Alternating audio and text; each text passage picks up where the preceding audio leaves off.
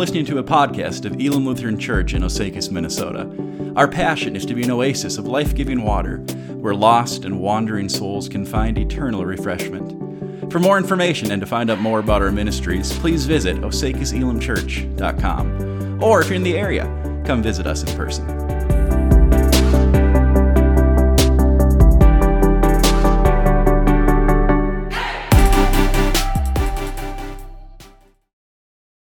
Idols. Because that's what happens this morning in our text as we look at the events surrounding the golden calf. Specifically, in our Broken Heroes series, um, I had the honor of continuing this series with you, uh, looking at the life of Aaron. Aaron, the first priest of Israel. And uh, we're going to look at um, the events surrounding the golden calf and how Aaron's people pleasing nature led the people into sin. Um, I want to begin first uh, just by sharing this uh, picture uh, that kind of depicts the events of the golden calf. This is a, a painting from Nicolas Poussin in 1634. It's entitled The Adoration of the Golden Calf. And, and I wanted to share this um, just to give us a visual of what's happening um, in this account over uh, Exodus 32, 33, and 34. Um, there's so many themes and emotions that we can see through this picture that we'll feel as we go through the text this morning. But certainly, you see in the focal point uh, the calf itself, and we'll talk about why a calf. What was the, what was the deal with that? Um, you see a lot of uh, partying and, and frivolity, and then we see Aaron uh, there in the, in the white robe, basically like here you go. This is what you wanted. Um, it's hard to see, but up in the left corner there, uh, up in the left corner of the, of the painting, we see Moses coming down from Mount Sinai with the tablets.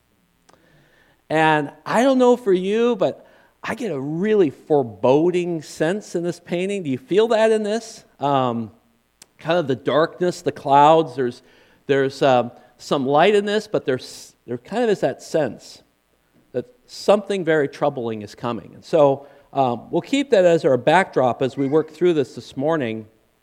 Um, I was, um, I'm grateful to be able to, to bring God's word to you, and I'm grateful to speak on this topic. Um, as I was talking with Pastor Luke about the series of Broken Heroes, I, I jumped at this particular passage in this person. Why? Well, um, Aaron is more than just uh, the older brother of Moses. He's also, as I said, the first priest of Israel. And in my role in the Church of Lutheran Brethren, I, every day I have an opportunity to talk with pastors in the CLB. And guess what? It's a struggle. Ministry is a struggle. We all struggle every day. Um, choose today who you will serve. And as we wrestle with all of the temptations and the things of this life, and certainly all of us as people pleasers, um, I, I, felt like almost starting today's sermon like a 12 step group saying, Hi, my name is Phil, and I'm a people pleaser. Because that would have been an appropriate way to start, because uh, anyone who leads another, not just people who stand up in front, but anyone who leads another, whether in the home, in the marketplace, in any place of community and school, there is a temptation to please others to build our identity and our security around how we will feel by making someone else feel good. And that's what's happening here this morning. So, the opportunity here to share God's truth and grace for us today. Where is our hope for all of us who struggle in this? Who, on the one hand, long to praise God and serve Him on the other, we feel this tug in the moment to feel that pleasure that we get when someone makes us feel like the hero. Um, so, the story of the golden calf is a story of, of the sin of idolatry, specifically the trap of people pleasing, but it's also a story of confession, forgiveness, and reconciliation. Uh, and we'll look at that through the lens of God's amazing grace for the nation of Israel then, as it is for us today. So let's pray. Heavenly Father, thank you so much for your presence with us this day. thank you for this community of faith. Thank you for this family, the body of Christ. Help us to enter into these historical events and see your heart of forgiveness. We ask this all in Jesus' name. Amen. Uh, before we look at the, the story of the golden calf, let's, let's first look at some important context around this. So, after God delivers Israel out of slavery in Egypt, he brings them to Mount Sinai, and God gave them the Ten Commandments. Uh, and we heard the first one this morning. It was very timely in the children's message. Uh, Moses told the people all that God had commanded, and we find that in Exodus 20, and we see it again repeated uh, in Deuteronomy 5.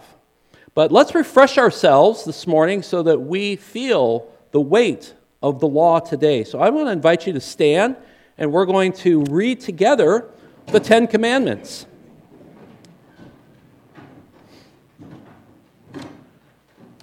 The first commandment You shall have no other gods before me.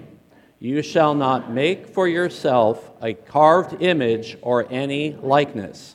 The second commandment You shall not take the name of the Lord your God in vain. The third commandment Remember the Sabbath day to keep it holy. The fourth commandment Honor your father and your mother. The fifth commandment You shall not murder. The sixth commandment You shall not commit adultery.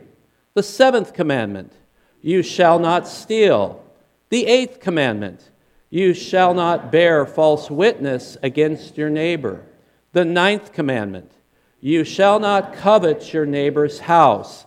And the tenth commandment, you shall not covet your neighbor's wife, his manservant or maidservant, his ox or donkey, or anything that belongs to your neighbor. This is God's word. You may be seated. The Ten Commandments is the summary of all of God's law. So, what do the people of Israel say when they hear this? We'll do it. We'll do what God said. So then God makes a blood covenant with Israel. Moses writes all these things down. It's not yet in stone tablets. He writes them down in what's called the Book of the Covenant.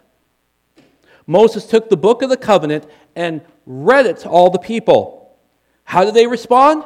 We'll do it. Everything the Lord has said, we will obey. Now we will see God make a blood covenant. So Moses builds an, off, an altar. He sacrifices burnt offerings and fellowship offerings. And then Moses took the blood from those offerings and sprinkled it on who? The people. Imagine being there. God says some things, we'll say we'll do them. We get sprinkled by blood. You think you're going to forget that? I'm not. No way. Exodus 24 8. This is the blood of the covenant that the Lord has made with you in accordance with all the Ten Commandments and the book of the covenant. A covenant was a promise. It was a promise to keep the words in the book of the covenant. But a blood covenant was more than a solemn promise. You see, blood is a sign of life. By making a blood covenant, it's the same as saying, if I don't keep this promise, may I die. So the result of not keeping the blood covenant was death. Now, that's an important context for today's events as we look at what happens with the golden calf. It's a story of God's forgiveness. Remember, Moses is up on Mount Sinai. He's speaking with God 40 days and 40 nights. He's learning about the commandments and about the tabernacle. And Moses is given two stone tablets of God's law. He's up on Mount Sinai. And now he's coming down from the camp. So, you ready? Here we go. Here's the story Exodus 32, verse 1. When the people saw that Moses delayed to come down from the mountain, how long? 40 days. 40 days. The people gathered themselves together to Aaron and said to him, Up, make us gods who shall go before us. As for this Moses, the man who brought us up out of the land of Egypt, we don't even know what has become of him. Very quickly, notice this verses 2, 3, and 4. So Aaron said to them, Take off your rings of gold and in the ears of your wives, your sons and your daughters, and bring them to me. So all the people took off the rings of gold that were in their ears and brought them to Aaron. And he received the gold from their hand and fashioned it with a graving tool. Remember that phrase. And made a golden calf. Okay, why a calf? I mentioned to that earlier when we saw the, the painting from, from Poussin. In Egypt, they worshiped the Apis bull. It was part of the culture. And bear in mind, Israel was in Egypt, part of that culture being enculturated for over 400 years. So this was becoming a part of them. I, I hope you can maybe resonate growing up in a Western culture that sometimes our culture can get somewhat uh, blurred between what is part of the culture and what is really part of God's law, God's word. And so this Apis bull has something that was part of their culture. They would hold sacred ceremonies in Egypt for the bull. If the bull moved a certain way, it spoke favor and direction of like, is there good things coming or is there hardship coming?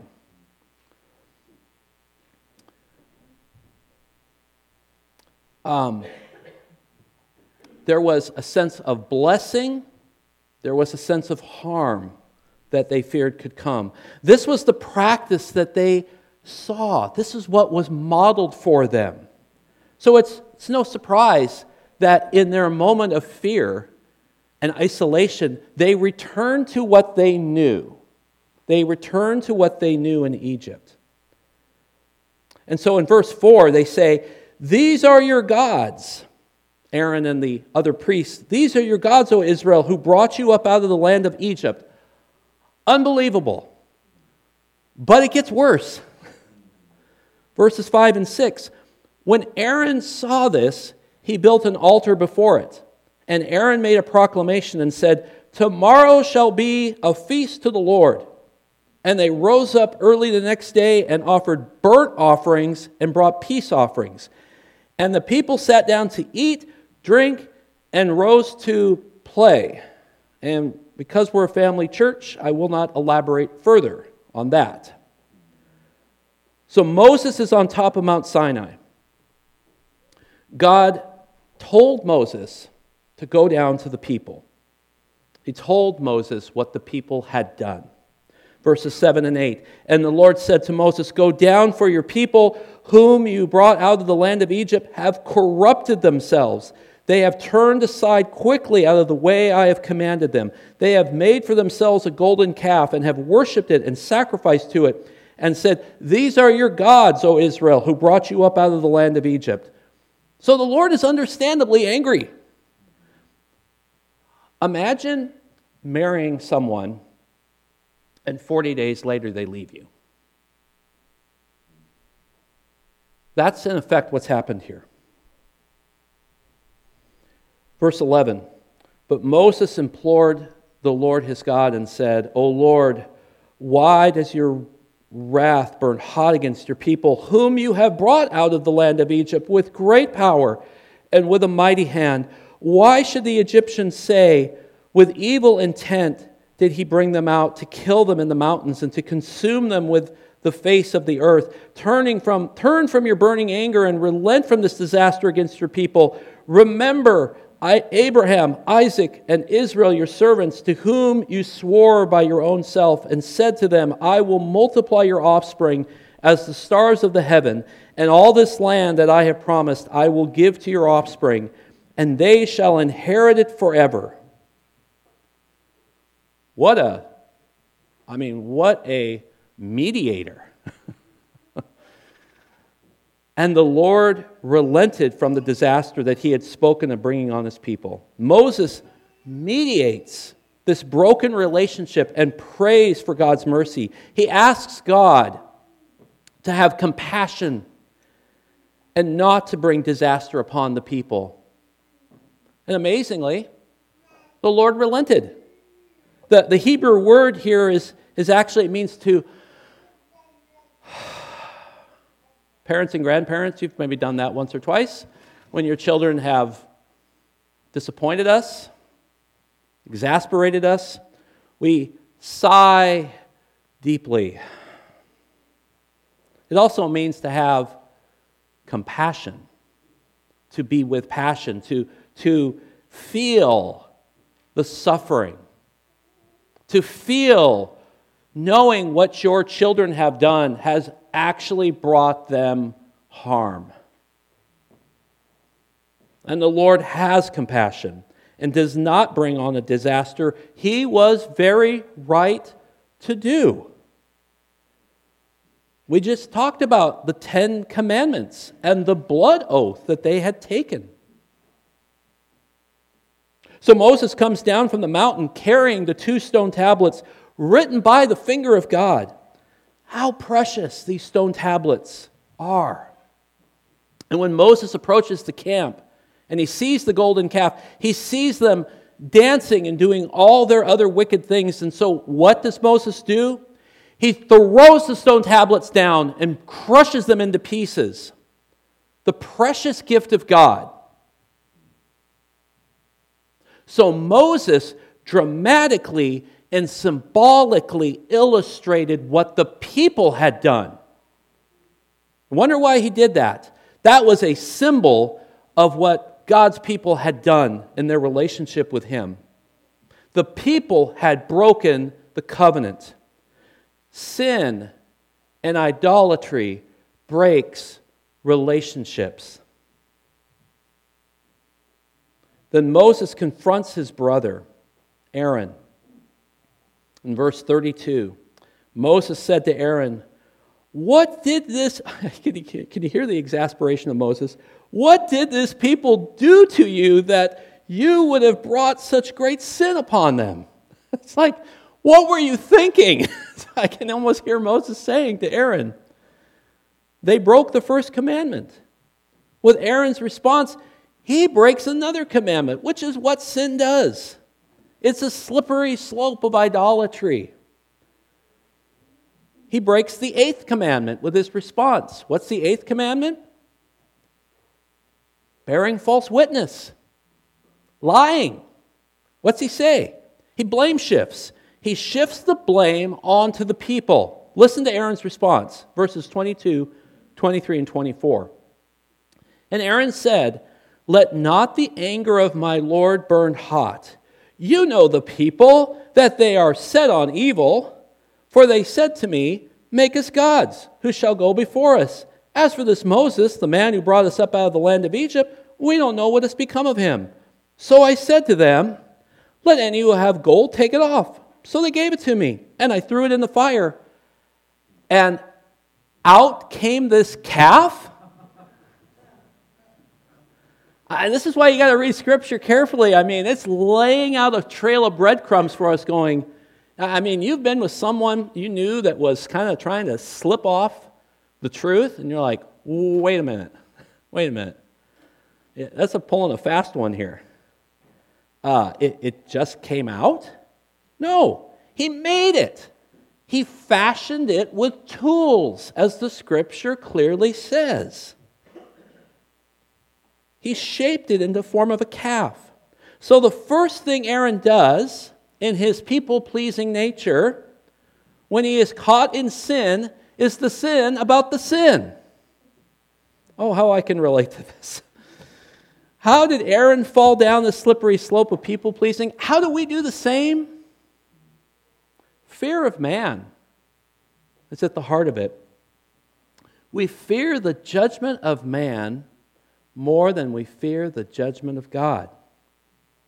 We fear rejection, we fear abandonment and criticism because we have trusted our identity and our security to the people of this world rather than the God of the universe. And this is a priest. We see the tragic consequences. God does not leave the guilty unpunished. Those people who were blotted out from God's book of life, all those who were involved in the idol worship and the sacrifice, were put to death with the sword. People were struck by a plague. But the most tragic consequence is yet to come. God told Moses they are not uh, that, that they are to go into the land, but the Lord will not go with them. This is the fundamental consequence of sin. The ultimate consequence of any sin is broken relationship. And for Israel, it was losing the very presence of God. That's what made them unique from any other people in the world. God was with them, His presence was with them. But that's what sin ultimately does it separates us. And this is true not only in the vertical, but in the horizontal as we think about our relationships here in this room and out into the world. Sin seeks to kill and divide and to separate us. And our hope is in a reconciliation from God and God alone. Verse 30 The next day, Moses said to the people, You have sinned a great sin. But now, listen, as Moses is going to now seek to reconcile the relationship. And now I will go up to the Lord. Perhaps I can make atonement for your sin.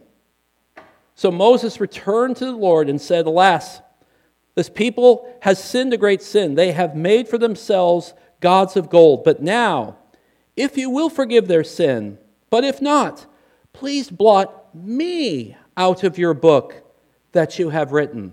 Oh, can we see this Christ type figure, Moses, this little c Christ that is emerging here as we're seeing a foreshadow of a much greater mediator, the mediator, Jesus Christ, who says, I will stand in the gap. I will be the one who will bear the weight of their sin.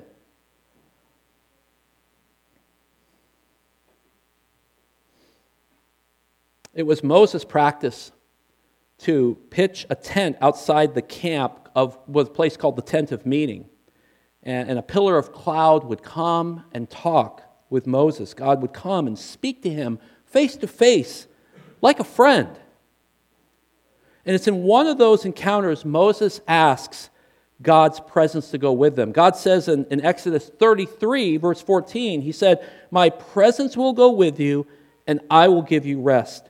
And then Moses asks for God to show him his glory. In verses 18 and 19 of Exodus 33, Moses said, Please show me your glory.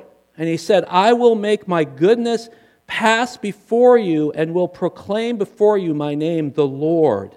And I will be gracious to whom I will be gracious, and I will show mercy on whom I will show mercy. And so God commands Moses to make two new stone tablets. Moses in the morning chisels these two stone tablets. He goes up the mountain. He's up on Mount Sinai. The cloud comes down. The Lord passes in front of Moses. It's an amazing moment. God is passing in front of him, his glory. He claims who he is. Listen to this in verses 6 and 7 of Exodus 34. The Lord passed before him and proclaimed, The Lord, the Lord, a God merciful and gracious slow to anger, and abounding in steadfast love and faithfulness, keeping steadfast love for thousands, forgiving iniquity and transgression and sin, but who will by no means clear the guilty. Someone has to pay. Visiting the iniquity of, of the fathers and on the children and the children's children to the third and fourth generation. And so Moses asked forgiveness a second time in verses 8 and 9. And Moses quickly bowed his head toward the earth and worshiped, and he said, If now I have found favor in your sight, O Lord, Please let the Lord go in the midst of us, for it is a stiff necked people, and pardon our iniquity and our sin, and take us for your inheritance. How do we know God forgave them? He renews his covenant with them. Verse 10 And he said, Behold, I am making a covenant. Before all your people, I will do marvels such as not been created in all the earth or in any nation. And all the people among you, among whom you are, you are, shall see the work of the Lord. For it is an awesome thing that I will do with you. Unbelievable. After all these sins, the Lord is faithful towards them. Atonement, reconciliation. We see the good news. Their relationship with God is reconciled. So, that's the text. But what do we learn from these events about God and about us? Aaron's people pleasing is ultimately a form of idolatry rooted in fear of man. And all idolatry leads to one outcome death. Death of the one who serves the idol, or death of the idol itself. The only escape from idolatry is repentance. When people sin, it breaks relationships. Sin separates us from God Sin separates us from others. Sin kills. But when sin is confessed, it opens up the possibility of a reconciled relationship. James 5 16, James writes, Therefore, confess your sins to one another and pray for one another that you may be healed. That's what confession and forgiveness does it brings healing. So, the first lesson we learn from the golden calf event is that confession stops the cycle of sin while also restoring hope and healing. And when you confess your sin and your need for Christ, you know what happens? God is pleased with you not even for what you have done. Do not be mistaken. We do not please God for what we do, for even our ability to confess our sin is a gift of God Himself. It's a gift of His Word and His Spirit that moves in our hearts that says, I am willing, God, to set aside my idolatrous, sinful heart and submit and confess to you. So, why is God pleased? Because when He looks at you and me, you know what He sees? Jesus. He sees Christ. And that pleases Him. He sees His Son. How do I know this? Isaiah, the prophet Isaiah says in 61:10, I will re- greatly rejoice in the Lord. My soul shall be joyful in my God, for, in other words, why? For he has clothed me with garments of salvation, he has covered me with the robe of righteousness, as a bridegroom decks himself with ornaments, and a bride adorns herself with her jewels. You know, as I was studying this text, um, kind of blew me away because if, I don't know if you picked up on the contrast here, but the people were taking off their ornaments to make the golden calf. And when they were having their confession with Moses, they yet again said, We are taking off our ornaments to show that we will keep this covenant. And now we're seeing from the prophet that we are now putting on a robe of righteousness. We are putting on the ornaments of Christ. We are taking off the things that are temporary and meaningless and we are putting on the eternal, the things that matter for all of life. I just thought that was like, wow, we are putting on Christ. The second lesson that we see here is that there are actually, you're all sitting down for this, There are actually two kinds of people pleasing godly and ungodly. We hear the word people pleasing and we immediately think of ungodly, do we not? Oh, I'm a people pleaser. I just kind of can't help myself. I like to please people. But you know what was happening in this? Moses is actually engaging in a form of godly people pleasing. Now, hear me out. Were they happy with him in the moment? Probably not. It was probably really hard to hear. But do you think that being in good standing with God, knowing that He has now restored fellowship, not just today, not just going to the promised land, but for all eternity, does that not bring pleasure to our hearts? Pleasure to our lives to know that no matter what happens in this world, what happens in our week this week, that we can have pleasure knowing that we are with God. That's people pleasing in a godly orientation.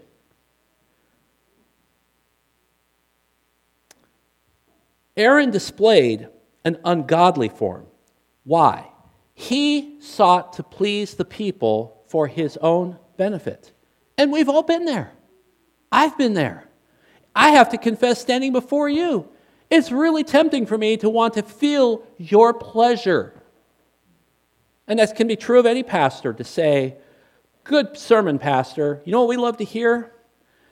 This is what I learned about God today. Because that's allowing us to say, you know what? It never was about me. It never was about Pastor Luke. We're able to step aside and say, it's all about Christ. That's godly people pleasing that says, My goal in pleasing you is not for me. My goal in pleasing you is for the sake of Christ. And that's what Moses did. What was pleasurable in the moment brought death. What was pleasurable for eternity brought life. The Apostle Paul shows us another form of a godly people pleaser. In fact, uh, Paul says in 1 Corinthians 10:33, "I try to please everyone and everything." Whoa, there is a people pleaser. We look at the context of that. Paul says in 10, 1 Corinthians 10:31, "Whether you eat or drink, whatever you do, do all to the glory of God. Give no offense to Jews or to Greeks or to the church of God, just as I try to please everyone in everything I do." Not seeking my own advantage, but that of many, that they may be saved. Be imitators of me as I am of Christ. So, the question for us today is not whether we seek to please others. The question is, why do we seek to please others? So, to answer this question, I want to leave you with four uh, practical questions to take with you this week. And these are not original to me. This is from Pastor Marshall Segal. I came across these in my study, I thought they were excellent. First question How concerned am I with me? Paul says in Galatians 1:10, Am I now seeking the approval of man or of God? Or am I trying to please man? If I were still trying to please man, I would not be a servant of Christ can sound like Paul's kind of contradicting himself, isn't he? He tries to please everyone, and yet now he's saying, I don't want to please man. But the issue here is the motivation to please his neighbor. Is it for his sake or for the sake of Christ?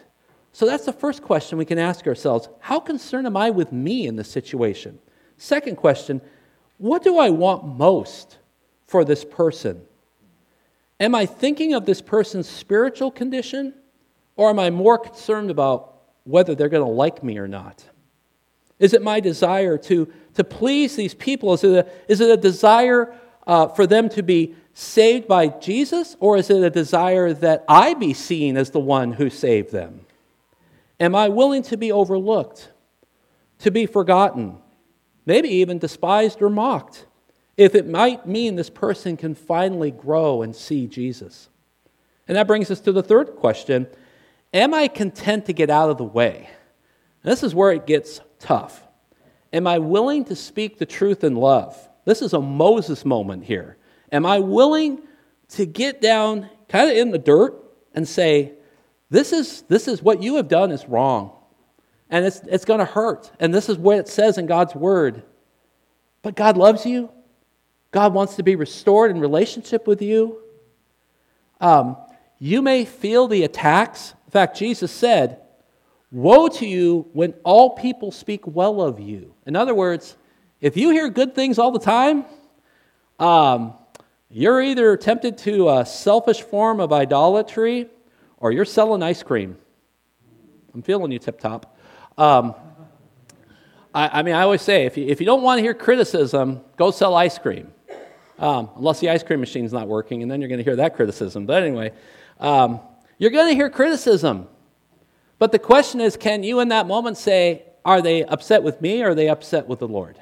And that's what, that's what Marshall's saying here when he says, Am I content to get out of the way? And the fourth, and the last question is, Who gets the glory? The real distinction between ungodly people pleasing that Aaron stumbled in and a God honoring, people pleasing type of life that we saw Moses' example, it's all about glory. As Paul said, whether you eat or drink, whatever you do, pleasing everyone and everything you do, do all for the glory of God. So, as we go out this week and we have opportunities to love and to serve our neighbors, and yes, to please them, by God's grace and by the leading of His Holy Spirit, may we all point them to Christ in all that we do. May the glory that God receives in our work bring pleasure to Him, pleasure to our neighbors, and pleasure to us. Let's pray. Hey, friends, Pastor Luke here. Thanks so much for tuning in. I trust that you've been blessed by our message from God's Word today. Hey, we'd love to connect with you more. If you have comments or questions, you can email me directly at pastorkjolhaug at gmail.com. That's pastor K-J-O-L-H-A-U-G at gmail.com. As we wrap up our time together today, please receive this benediction. May the Lord bless you and keep you. May the Lord make his face shine on you and be gracious to you. May the Lord turn his face toward you and give you his peace. Amen.